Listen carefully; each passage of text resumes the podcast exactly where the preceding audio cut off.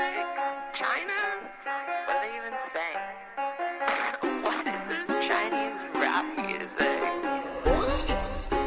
Sounds like they're just saying ching chang chong. My chance new girl watch made in China. We play ping pong ball made in China. Hello and welcome to China Econ Talk. I'm your host Jordan Schneider here today with SupChina columnist Mark Dreyer. Today we're going to be talking about the economics and government influence in Chinese sports culture. Mark, thanks so much for coming on the show today. That's great to be here. Uh, uh, fantastic. So, Mark, what has been your favorite few sports, spectator sports experience since you moved to China pre Olympics? I mean, you mentioned the Olympics, and I have to start there. Uh, there were a few highlights, but definitely the number one was. Uh, I mean, there's a bit of a story. I, I guess we got some time. um, so, as a Brit who uh, I'm actually half Canadian, I was working as an accredited journalist for uh, Canadian TV, CBC. Now, as a journalist at the Olympics, you get a media pass, so you can go to any events when you're not working, and you work typically very long hours. But the 100 meters was uh, the 100 meters men's final was something that I was off for, and I called a few friends and I was like, "Hey, uh, where do you want to watch it?" And I'd forgotten that my friend who, who had watched a lot of the stuff with he had actually had a ticket, so he was in the stadium. So, oh, no, I'm gonna have to watch it by myself. Uh, and then he said, "Well, the media area looks kind of empty." Now, it normally it normally there's it, there's a lot of seats available for media, but for the big events of which the 100 meters uh, final is one, you need a separate ticket. But there'd just been a big rainstorm, and I think the walk from the uh, the media broadcast center to the the Bird's Nest Stadium, I think I'd put a lot of people off. Ah. And this was about half an hour beforehand. So I jumped in a taxi, got into the stadium ten minutes before the race. I was off, so you know, grabbed a beer on the way in, and uh, just waltzed down to uh, to the to the front of the section. I was in the fourth row. I sat next to uh, Steve Redgrave, who uh, is a is a legend of Olympic and British rowing. Won uh, five gold medals. The, the renowned Steve Redgrave. There you go. Sir Steve, uh, as he's now known, uh, and uh, and he was there as a as a basically a color commentator for for the BBC, but he was off as well. So there I was drinking beer with Sir Steve, fourth row of the, uh, basically down the 80 meters down the uh, the 100 meter straight, right about the moment where Usain Bolt starts to celebrate early. And I always joke and say, well, he turned and looked to the crowd, He's basically looking right at me where I was, starts to celebrate early and still broke the world record. Um, and that was a race that people still talk about, and I, I certainly remember it. And and how about this recent uh, Mavericks game? Yeah, so, so, so more recently, I mean, I've been to lots, I've probably seen, well, I've seen a lot of sports over the years in, in China, but um, yeah, one just last month, NBA preseason games. Uh, every every season uh, before the season kicks off back in the states, two of the teams come over to Greater China. This year it was uh, Shanghai and Shenzhen, the two games, and it was basically a, a full level NBA experience. Now, people in in the states, if they're listening, there might be like, well, so what? You know, we get that all the time. But honestly, putting on a production of that kind of quality is no mean feat in China. Sure. Um, and if they've been to some of the other sporting events at the under end of the uh, the entertainment scale, should we say, they'll understand just how hard it is. But it was it was fantastic. It was everything that you'd expect from a, from an NBA game, and the crowd. I mean. Every seat was absolutely full until the very, very end for a preseason game. Yeah. I mean, one, the experience was great, but but that shows you basketball is is a big, big thing here. Sure. So maybe let's start and talk about the evolution of basketball as well as the CBA in China. So so can we talk about the the, the evolution of the players and and Yao Ming's role? Sure. Well, well, Yao Ming was not the first Chinese player to uh, to play in the NBA. That was uh, Wang Zhizhi, who played for the Dallas Mavericks a few years before him. Um, and the Mavericks kind of actually, you know, it was, it was interesting that they were here again this summer. They've sort of kept a bit of a Chinese connection through through that. There have now been six Chinese players, I believe, to have played in the NBA. But Yao Ming, by far the the most famous, um, by had by far the longest career and, and, and most impressive career as, as NBA All Star as well. And of course, you know, everyone, if you have to name a Chinese person uh, Period. a period, yeah. Uh, People are not going for the politicians. They're not. They're not plucking Xi Jinping unless they're into global politics. Yao Ming is is is probably at the top of that list alongside Jackie Chan, isn't he? So he hasn't played for a long time, but basketball was popular before he he played for the Rockets, but he really kind of took the sport into the stratosphere. Sure. Um, and that cemented the NBA as the absolute top league here. Soccer is is probably equally popular, but there's lots of different leagues. There's the German league, the Italian league, the British league, the Spanish league, you know, and so on. So, and, of course the Chinese league, as, as there is as there is in, in basketball. But yes, he uh, has has really changed a lot, both with his time on court for the Rockets, and the Rockets now widely known as China's team because of Yao.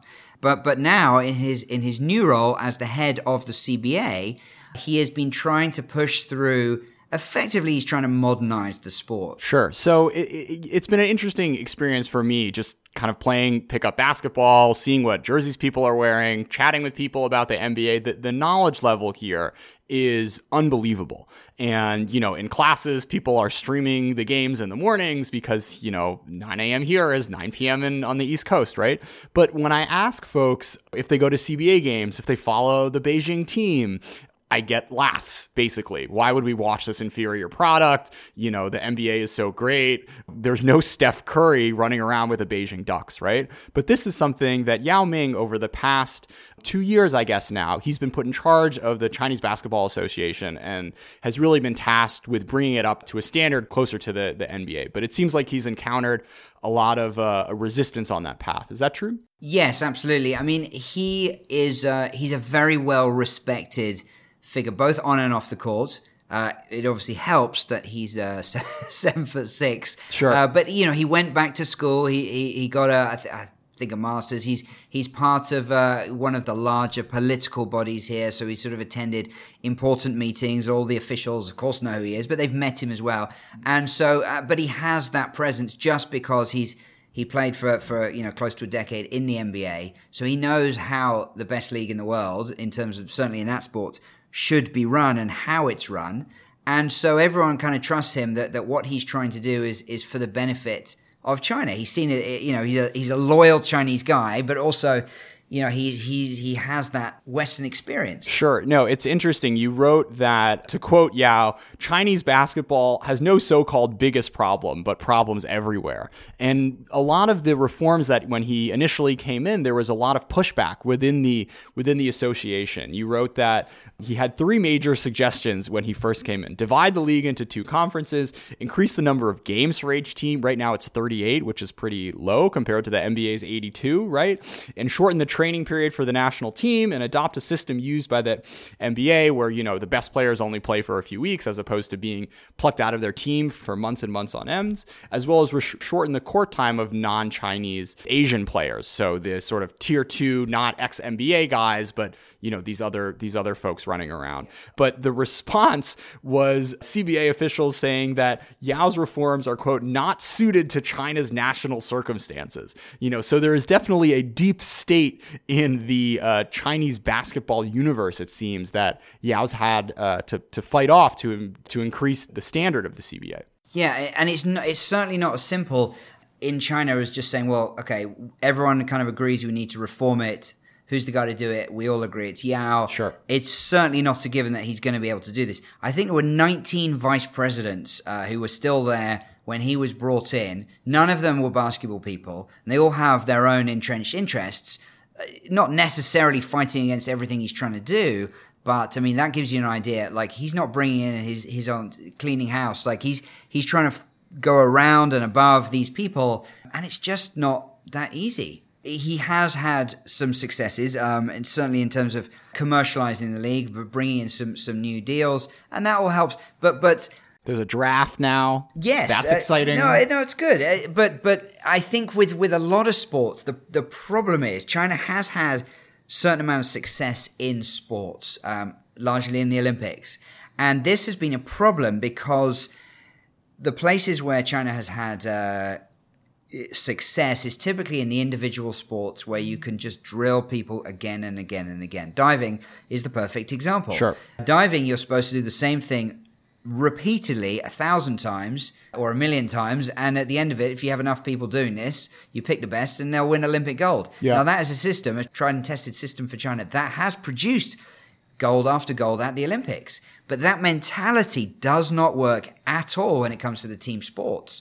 So you know the, the overtraining of players like ruins players. Like so, young basketball prospects. The last thing they should be doing is you know training three times a day. But that's sometimes what they're up against in the Chinese youth systems here. Yeah. I mean, it's interesting though, because people always use this example oh, these Chinese gymnasts, oh, these Chinese divers, these Chinese swimmers, um, where they get drilled, you know, the life gets drilled out of them, but, you know, and they're, they're secluded and their parents die, but no one tells them until after the big tournament or whatever. But at the same time, I mean, racket sports is is while not a team sport something that definitely needs more sort of creative flair and style and the and the success that's that China's been able to pump out in terms of badminton players and, and table tennis players is is something I think worth noted. Is there anything different in, in, in those systems that, that maybe has can account for the the, the success in, in those in those areas? Well, just go back to, to one of the things you mentioned in terms of having the life drilled out of them. And and I think there has been a change amongst the public that, that says, you know, this this win at all costs, this gold at all cost mentality it isn't necessarily great for the country moving forward because they've they've uh, you know reached a later stage. And so actually the state you know uh, training schools for all these sports have actually found some problems recruiting. Uh, they used to go to all the villages and the rural areas. So and- interesting. Well, it- and it was a big honor. But now parents are thinking like, well, to be honest, the chance of my kid becoming Olympic champion are pretty small. And and I'll just tell you one story. I remember I covered the London Olympics as well in, in 2012, and I I'm blanking on the name of the of the, per- the person, but it was a young Chinese girl who I think got a bronze medal. Could have the details wrong, but but the, the the main part of the story was, you know, she was asked by a Western journalist, just usual press conference questions. Oh, you know, what's your background, blah blah blah. You know, um, were your parents happy? She goes, I don't know. I, I haven't spoken to them uh, yet. And they go, "Were- were they were they watching? And she goes, I don't know. Yeah. She actually said, "I don't know." She like she was taken away, and she, uh, she was fifteen or sixteen, she, like secluded in training camp for such a long time. I didn't even know if her parents were, were were watching her win an Olympic medal. Yeah. it was just astounding, and it was such a sad moment because the journalist wasn't trying to trip her up; it was just sort of making. b- b- you know, but- this is but you know, you're not throwing hardball questions at a 15-year-old, right?" Wow, that, that was yeah, that was that was a you know a sucker punch. Sure. Uh, so, so let's now turn to policy number 46, released in October 2014, which seems to have been a seminal moment in the evolution of sports as an industry in China. So, what was this document and what was the impact it had? Well, this was effectively the moment in China where sports became part of the wider economy. Um, it was coming off a stage where the economy was was was slowing down after years and years of double digit growth, and China was looking for new economic drivers for growth. Now they looked at the states and saw uh, all these big TV deals with the NFL and the NBA, and saw that the sports, the wider sports industry with Nike and all these other big firms are roughly accounting for 3% of US GDP. Now in China it was a, it was a fraction of 1%. So they thought, well, here's an area where we can develop from scratch and it can be a legitimate new driver for growth. Sure. And it ticks all the boxes that that the government wanted at the time and still today wants. It helps them rebalance the economy towards domestic consumption. If you have people playing sports, they're buying tickets to events, they're buying uh, gear, that you know they're playing sports, coaching, and and all this sort of stuff. It's a healthier population, a happier population, and a more successful population on the on the sports field. So there's nothing you know, it's a win-win. China loves China loves a win-win, but this really is a win-win. Of course, if they can get it to work. So Sure. this was the moment where they effectively kind of declared in writing that they wanted to develop the sports industry, and they targeted creating the biggest sports industry in the world by 2025 worth 5 billion uh, 5 trillion sorry 5 trillion renminbi about 800 billion US dollars and Sure, uh, why not? yeah, why not? Um, and so, as a result, a lot of people started to to think about sports and investing in sports because uh, it was both seen as politically smart, but also financially smart. If this was going to be the next big boom area, and so what we saw is probably three main. Uh, areas of growth in, in sort of three waves, I, I should say. The first one is in, in March 2015. There was a 50 point plan to reform Chinese soccer. uh, and that helped. Uh, well, has, we've seen some significant changes, at, particularly at the top end of the professional game since then. Then, shortly afterwards, China won the rights to host the 2022 Winter Olympics. And so winter sports has, has seen a big growth stage since then, and that's continuing. And, and then we've also seen a sort of a just a wider thing, partly driven by government policy, but also I think just change uh, driven by social changes as people have tried to embrace becoming healthier, realizing that that uh, study is not uh, the be all and end all of of human existence uh, for themselves and for their children. So we've seen social trend of, of people getting into sports. So more people running, more people doing uh, you know marathons and triathlons and swimming and Sure. so on. So let's let's now turn to some of the recent developments in the Chinese Super League.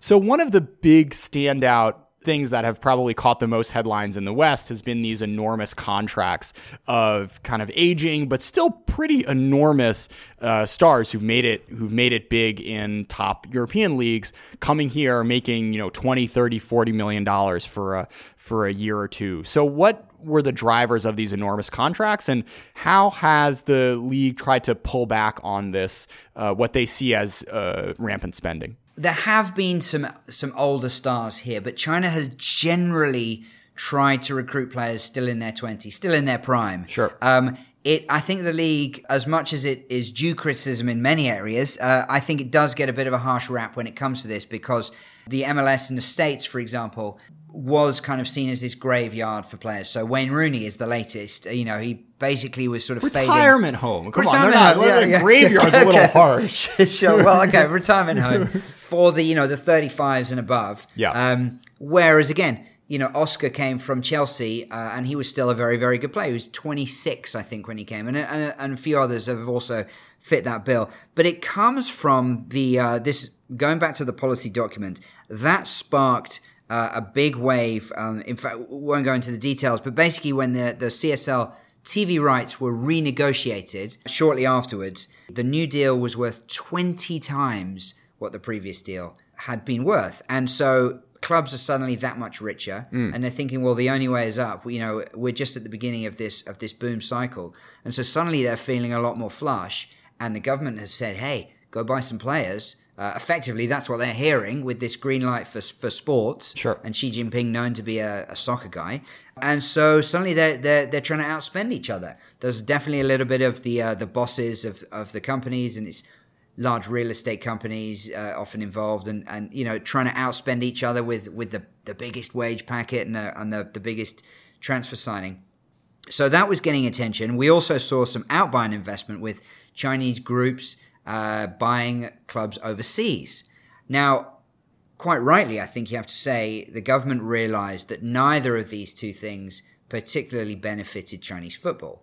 Uh, if you judge, and there's many ways to judge Chinese football, but if you have a, a system that is working, you should have a national team that is that is that is improving and, and playing well and doing well on on a on a global level. China is one of the world leaders in many different areas. In soccer, it most certainly is not. Sure. Um, and so it looked at this. Well, how does buying a club in Europe help Chinese soccer? You know, it, it there's, there's incremental, there's there's small amounts of synergies perhaps if you're involved also in soccer back here, but basically it doesn't. Um, also, getting the big stars, well, it helps attract some attention to the game, but uh, you know, unless maybe there's a little bit of skill that the you know the, the Rubs teammates off, yeah. rubs off. You know, the teammates are picking up something in training, but they can they can learn from from from coaches as well. So it's just huge amounts of money that would be far better spent on youth academies or better pitches, better stadiums, better everything. Uh, and so, quite rightly, it moved to stop all these things. I've compared in the past Chinese soccer to to a, a super tanker, like an oil tanker Okay. once it's set off in a direction, it's very hard to course correct. And so what we've seen is extremely heavy-handed moves to try to stop these policies, which weren't really the initial uh, intentions ahead of time. But they should have thought of this before they made the, you know, before they issued the policy, before they allowed all these moves to happen. They should have thought. It didn't take a genius, and this is not using the benefit of hindsight, but so many things that the CSL um, and the CFA, the Chinese Football Association, have done uh, to correct moves. They, they should have been able to to predict. Yeah, I mean it's it's it's a fascinating example, like like uh, 上有政策，下下有对策, right? Where all of a sudden you see the government or the see that these enormous things are happening, and, and as you've written about, they they change the regulations in a way that they think can get around it, but all of a sudden the clubs are creative enough to to figure out ways to to keep signing these players on different transfer agreements or or you know come up with ways. I think my favorite one you talked about how um, there was a regulation where they had to play you know under 23 chinese players on the national team at least uh, at least every game. And what would they do? Um, they'd bring them on in extra time for two or three minutes right? I mean it's it's clear that people are responding to incentives and the regulators either aren't tough enough or, or don't understand that you need to uh, make things in the spirit, not the letter of the law. I mean, it's it's it's really interesting the dynamic between the the soccer powers that be and the and the clubs themselves. And it's so frustrating sometimes to watch because for all the for all the good intentions, for all you know, I talked about the policy document, which which was a fifty point document, which was very very sensible. For all of that, you know, for example, uh, just this week, Shanghai SIPG won the uh, the Chinese Super League uh, for the first time in their history. It was the first time in eight years that Guangzhou Evergrande have not won the title. So this was a big moment. And the Chinese media now, the state media, have been proclaiming Wu Lei, who's one of their star strikers, uh, who scored a ton of goals. And he's a great. He played very, very well. It's, they're saying, well, this is vindication of the club's youth policy. Now, Wu Lei is 26. He's not he's not bound by these under 23 rules. And they were specifically referring to the increased time of the Chinese young players this year versus last year. Yeah. It's got nothing to do with Wu Lei. It's, sure. it's like, you know, just again, so nothing will change because it's it's people trying to give credit to the misguided policies that were brought in and now trying to justify. There was another, the, the People's Daily were, were saying that uh, the three party members were in uh, in the Shanghai team were basically leading the charge this season. I mean, it's absolute nonsense. Can you talk a little bit about the um, the, the, final clinching game and uh, the the sort of missed opportunity that the league had to to, to promote itself? So. Um, the unofficial attendance, they still it, it, it, takes a few days for them to, to confirm attendances was about just a little bit under nineteen thousand uh, as uh, Shanghai SIPG beat Beijing Renhe 2 1. There was two games left in the season. They only needed one point to claim the title. So everyone was expecting them to, to clinch the title. They had a big trophy celebration on the on the pitch afterwards, so it wasn't a big surprise. And this was the first time in the club's uh, pretty short history that they were able to, to do this. And again, the first time in almost a decade that we've had a new winner of the Chinese Super League. So this should be celebrated. You know, it should be an absolutely packed attendance. And as one of the more recent clubs, they don't perhaps have the, the history of, of some of the other CSL clubs, but there's certainly enough people who would have to, filled, fill a stadium. Stadium. Sure. But in all their wisdom, the officials said, you know what, we're going to restrict this to season ticket holders only. So the, the stadium, for what should be one of the biggest nights in the history of the Chinese Super League, was one third full, almost exactly one third full. Mm-hmm. I mean, it's such a waste. Again, the context being that the Shanghai Expo is going on, lots of people gathering. Let's, they just see that not... oh, this is an inconvenience. This is bad. People, you know, football fans can't be trusted. People get too big. Too many people in one place is a bad thing. You know, based on some of the other decisions we've seen over the last years. To be honest, fans can probably be, be thankful that the match even took place. Mm. You know, it wasn't cancelled or postponed for a, for a month or something stupid. Uh, but it was such a wasted opportunity, as you said. You know, imagine all the kids that could have been part of this moment and been fans for life. Sure. Fans of the sports, fans of the team, uh, you know, Chinese fans instead of all the, the soccer fans who say who who still to still today laugh and say, No, I don't support a Chinese uh, Super League team. That uh, they're, they're all terrible. I still follow German and Italian and Spanish and English football. Yeah, I mean, you know, this is a chance to really develop the fan culture, and it's just that's what I said. It's so frustrating. Going to a CSL game, I think, is a real encapsulation of, of the promise as well as the challenges that are facing Chinese uh, domestic spectator sports today. Because on the one hand, you see the passion. I mean, there are people screaming their lungs out who are clearly, you know, thousands and thousands at these Guoan games in, in Beijing, which I've been to, screaming their lungs out. You know, have incredible amounts of passion and and really love the sport and love their team. And but at the same time, uh, the spectator experience is rough, right? I mean, the food is cold. Um, the, If- the- if- if there's any at all, The yeah. sodas are pre-poured out and are no longer bubbly by the second half. It's a tough environment, and I think they're. Uh, I don't think it's. You know, it's it's a it's an interesting contrast because on the one hand, you're spending forty million dollars on these players, but but the fan but the investment in the uh, in certain other aspects of the fan experience are really lacking. Not just the fan experience i'll give you another example of where money is just is is sort of misdirected going back to to there was a game uh, with one of the top foreign stars uh, in shanghai and he was in a fairly clumsy tackle with a chinese player uh, it wasn't particularly malicious it was just a bit awkward uh, and he had a very nasty demba ba his name is um, and uh, he played in the Premier, in English Premier League. You know, a really top top top level player for China in particular. Had a bad leg break. It was pretty nasty, and people thought you know that he might never play again. But the way I looked at it, it looked like he sort of stubbed his toe in in kind of a divot on the field on the pitch. Yeah. right. It wasn't it wasn't a bad malicious cha- challenge from from from the opposition player. The week after, they miraculously decided that they'd relay the pitch. And uh, it came out that it hadn't been la- relayed in something like five years. Yeah. And it also came out that between games, midweek games, they'd been using it as a golf driving range. Oh, Jesus. So no wonder there were divots all over the Oh, field. no. Like actual golf divots. I mean, it was just, just, you know, you're spending all this money buying the player and then paying their wages and their, their medical bills. And, it's you, wasted. you don't want to spend the the you don't want to spend the know, money on five thousand kwai Yeah, to, it's going to put be some more than that, down. but but like still, it's just oh, it's so short sighted. Sure.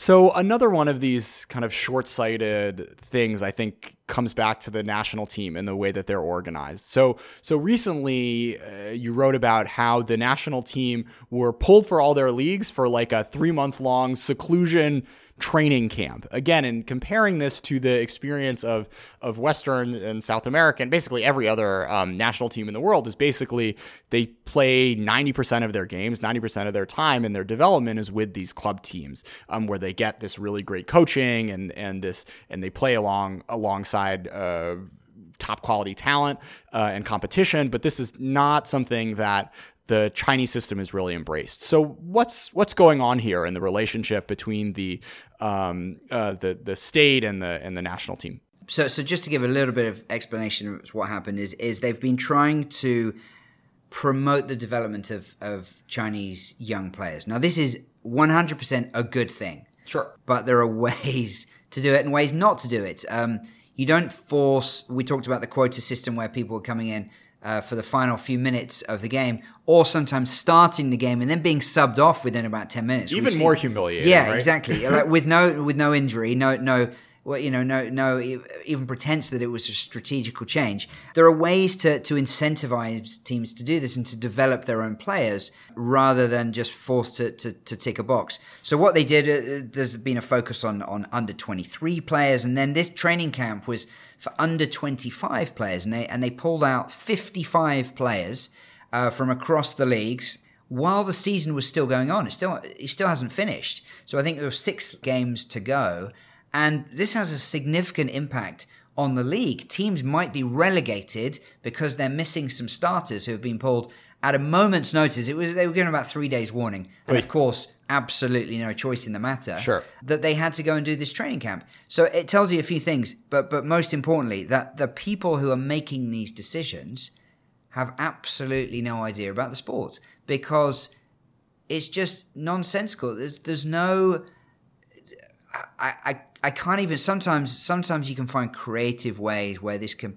perhaps be seen as a positive. Yeah. Um, you know, but like I said, the development of You know, young these players, guys are running what like two marathons every other day or something. yes. They I mean, it's basically it's a it's an interesting mindset thing where presumably you can imagine the thought process of oh wow we've had these really embarrassing losses like 6-0 to Wales or whatever. So what we need to be- do yeah, train them is is Yeah. is we got to work these guys Yes. or we got to show that we're working Yeah. these guys. Um, and it, it's reverting back to the to the individual kind of the old style uh, state-run system that does work that has worked in the individual sports in the olympics Sure. but it just doesn't work in soccer you know if you're stamping out basically stifling out uh, creativity and and again this this might be a bit far-fetched but for me i think there's something in it earlier this year, all the players were basically banned from displaying any tattoos visibly. So if they had tattoos on their arms or legs, they had to cover them up. Yeah, this is post uh, 中国uh, 中国游戏哈 the first season, I guess. Um, there was a crackdown on anything hip hop related, which then extended to tattoos,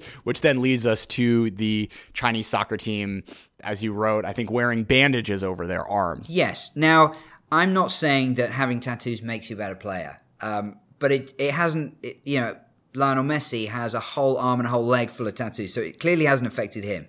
Uh, World Player of the Year countless times. As a soccer player, you need to be able to express yourself on the pitch. You need to have that creativity. You need to have that freedom to to try something a bit different. If if everyone knows what you're going to do with the ball, it's going to be pretty easy to play against you. You have to have players that think a bit differently, that can that can be creative. And if you're stifling out every ounce of creativity, whether it's covering up tattoos, whether it's uh, forcing them to shave their heads for a military training camp and, and run a marathon a day, how on earth are they expected to to suddenly miraculously be these these great players? Yeah. You know, you can't just overtrain and, and make them better athletes than than the other countries. It doesn't work that way. Like sport has moved on light years from that from that way of thinking. But these are still the decisions being made, and so that shows you who's in charge. Yeah, I mean it's it's really interesting because on the one hand, it is very clear that people on the top at the top uh, of the uh, party system care enormously about Yeah, this. yeah. I mean, I think I think the, uh, the the celebrations and the national pride coming from China qualifying for the for the World Cup. What was that for the uh, uh, South Korea World Cup? Was this yeah. was this enormous, enormous um, national outpouring, and the government, you know, Xi is personally a soccer fan, and I think understands the connection between you know national pride and and and, and national soccer. But uh, at the same time, the attention that this brings from the government's perspective is likely doing more harm than good, or there are clearly negative side effects to all of this pressure um, and all this money and all this attention that the um, that the powers that be within the uh, within the government are bringing onto the soccer system. Yeah, I mean, let, let, let me make it clear. Like, I- want to see Chinese soccer, Chinese sports succeed. I, I'm not trying to tear it down, but it, it can be so, as I said, frustrating to watch because some of this stuff is is just common sense. Yeah. Um, you know, it's it's it's not it's, it's really not rocket science. Yeah, I mean, you've got to start with young players and train them for a generation and hope that they can be. There are no shortcuts to this, and you can't suddenly like, well, we can train them twice as fast and they'll be they'll become better twice as quickly. Like, no, you can't. That will destroy a player, and you're starting from scratch again. So for all the pronouncements about, well, we have this goal for 2035 and for for 2050, which is good on paper. Suddenly, when it comes to the implementation, they're looking for these shortcuts, and there is no long term thinking again. So finally, it felt like those at the top were getting it. Other countries have done this. Japan has has done this, and, and they've put in a long term process, and it's worked. And they're now a pretty decent team, much better consistently than China. Sure. but China still can't do it. And and as I become slightly less optimistic each each year because you know as much as there is progress being made, there's also some backward steps. Yeah, I mean, at the end of the day, you have you know th- there there are these economists who do these great regressions of like a country's GDP and its size, and then like where that would uh, leave you on like the, based on those factors to where to like in the in the global uh, soccer rankings, right? China is really big and really rich. There is no there the only reason and a lot of people love the sport, right? So the only reasons at the end of the day are structural for for the lack of success. So so so watching this is I think a, a fascinating window into understanding China and the and the particular neuroses of the government watching how they they they they interact and meddle with the with the soccer system. And what's interesting is that like with certain things there's such an objective check on how it's going, right? You know, th- there are these games and they're playing other countries. Like, you can't cheat on this. You can't like steal intellectual property and then like you know magically leap forward, right? So so having this barometer um, Well, is mean, a fascinating window into the the the, the relative uh, progress or lack thereof. And even even then, you know what, what we see in China, they play some relatively good teams and they get hammered. Yeah. So then they play India. That was the most recent game we've seen. Uh, and India are way down the rankings. You know, they should, they're not learning anything from playing India. It's, Yeah. it's a total waste of time. You know, they, they should be playing these better teams and, and forcing themselves to, to, to get better. But of course, the leadership don't like China losing, and so they you know, an edict presumably is passed down, or a decision's made that they think will please someone somewhere. Um, but I, I think, and you say it's a fascinating window. I, I think there are there are some parallels. You look at, for example, when we had the, the stock market boom and bust a few years back. Sure. You know, as much as they were saying, well, you know what, we're going to let the stock market go. Uh, but as soon as as soon as things get a little bit too bad, they revert to type, and then suddenly it's not a free market anymore, and they have you know the national teams basically buying the st- uh, the, the the the stocks to to stop the slide. Sure. Um, and as much as those in in the, the sports area do appear at times to have kind of grasped what they need to do and take this long term initiative, when it doesn't quite work immediately, again, revert to type and sort of dig in and, and do it the old fashioned way. And that just undoes all the good work so quickly. Sure.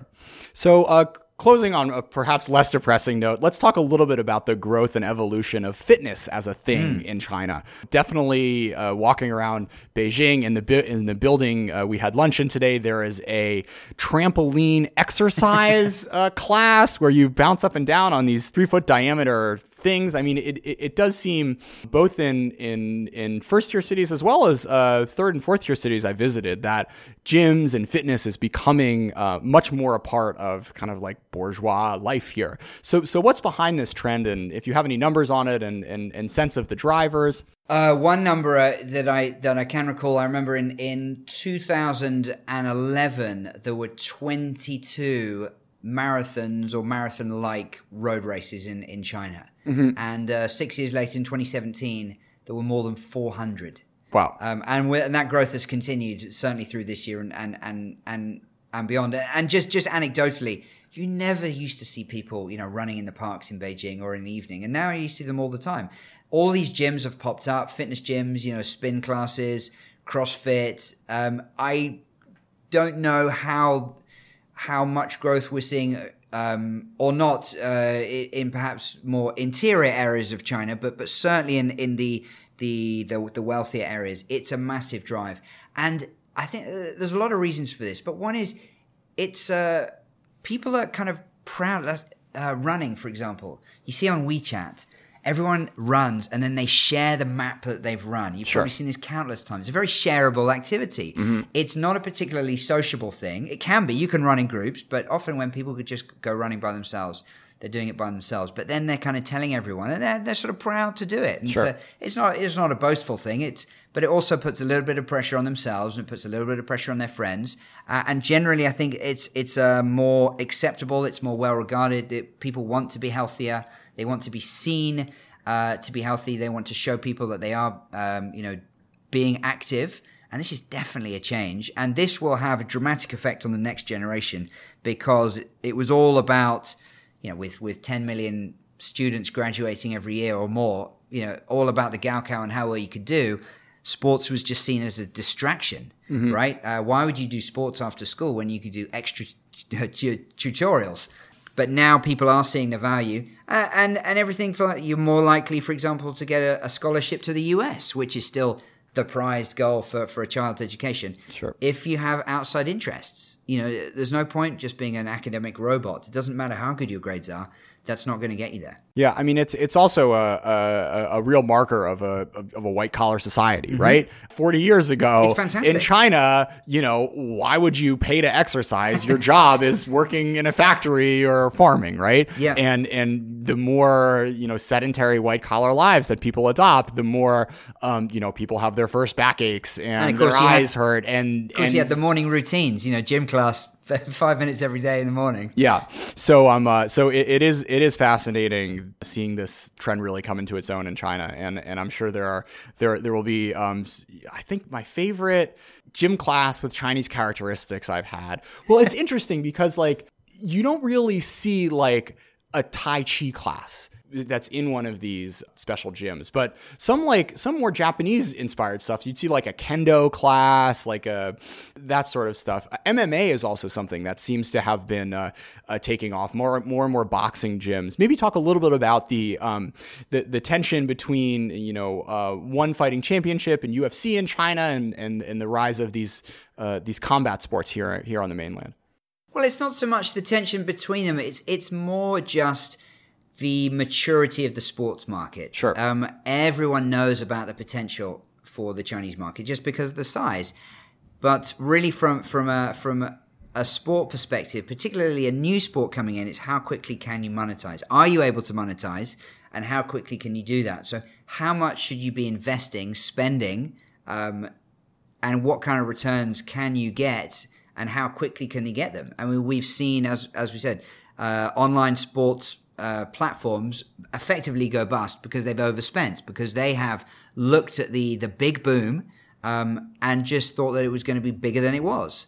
Uh, they've got the they've got the trend cor- uh, right. There's nothing wrong with that, but there's been a bit of a correct, and, and they've they'd overstretched, and so so LeSports is, is the one I'm talking about. You know, have basically lost all their their TV rights. Yeah, it's interesting thinking about the NBA. I mean, they basically had decades of free advertising Yeah. because people would, Yep. you know, watch their games for free streaming online or these pirated uh, channels that actually went out on CCTV. But you know, it was so early that you know they didn't feel like they were losing all that much. But now, if you're One Sports or UFC and you want to break into the kind of media feeds of Chinese cons- customers, you're going to have to pay money and advertise to to get yourself noticed. And Chinese sports fans, unfortunately, don't really like to pay big money to watch sports events. Sure. Uh, the concert tickets uh, are generally far more expensive. Uh, and and get full houses than than than the sports events. Interesting. You know, for example, CSL games. It's pretty hard to buy tickets. Certainly, as a foreigner, it's almost impossible to buy a ticket on the website. So you got to go through the scalpers.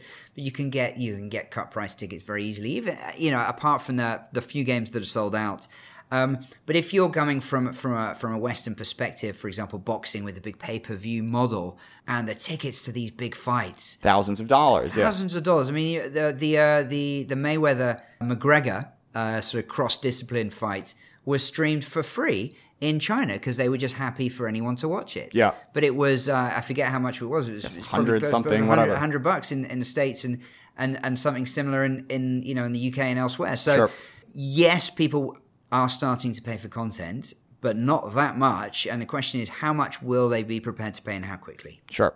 And and particularly for stuff that they're not familiar with, there are no Chinese stars in these disciplines Yeah. yet, right? It's it's it's it's generally it's interesting because on the one hand people say, "Oh, like as soon as as soon as we get the next Yao Ming and X sport, then um you know, then then it's going to blow up. It's a bit of a chicken or, or an egg problem, right? Yeah. On the one hand, you know, you can quote unquote manufacture a Yao Ming by having someone, um, you know, incredibly tall who's skilled. Um, but a lot of these other sports, it's it's not that easy, right? Particularly these ones that aren't as uh, routine dominated like the like the gymnastics and diving of the world. So it really takes you know millions of Chinese kids being interested um, and playing for fun and having the right coaching to create that next um, that next superstar in uh, in MMA in in soccer and in what have you. But if you don't have that interest and you don't have people watching the sport all the time, uh, then those kids aren't going to be the ones to choose whatever sport you're into.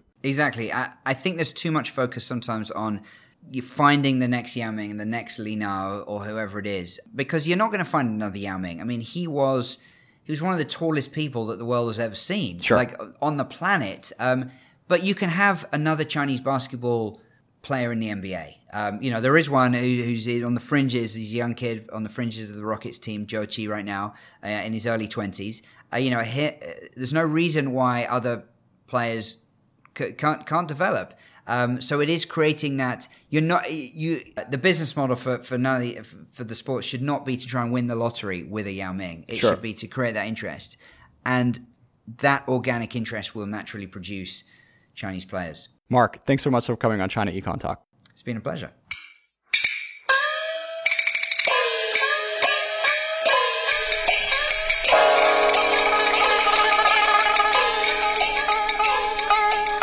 ChinaEconTalk is edited by Jason McRonald and Kaiser Kuo and is a proud member of the Sinica Network from SupChina. For other great shows on contemporary China, check out the Caixin Sinica Business Brief, the Pandaily Tech Buzz China, the New Voices Podcast, Ta for Ta, and of course, the Sinica Podcast. Until next week.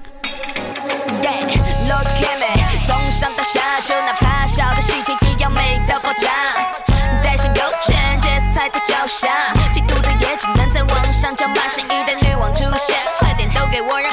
从来不带眼看他们设下的障碍，衣服换来换去怎么办？你选择头疼，整理好心情，再踩下油门。女王的新衣，耀眼的星星，时尚的精英，搭配什么看我的心情。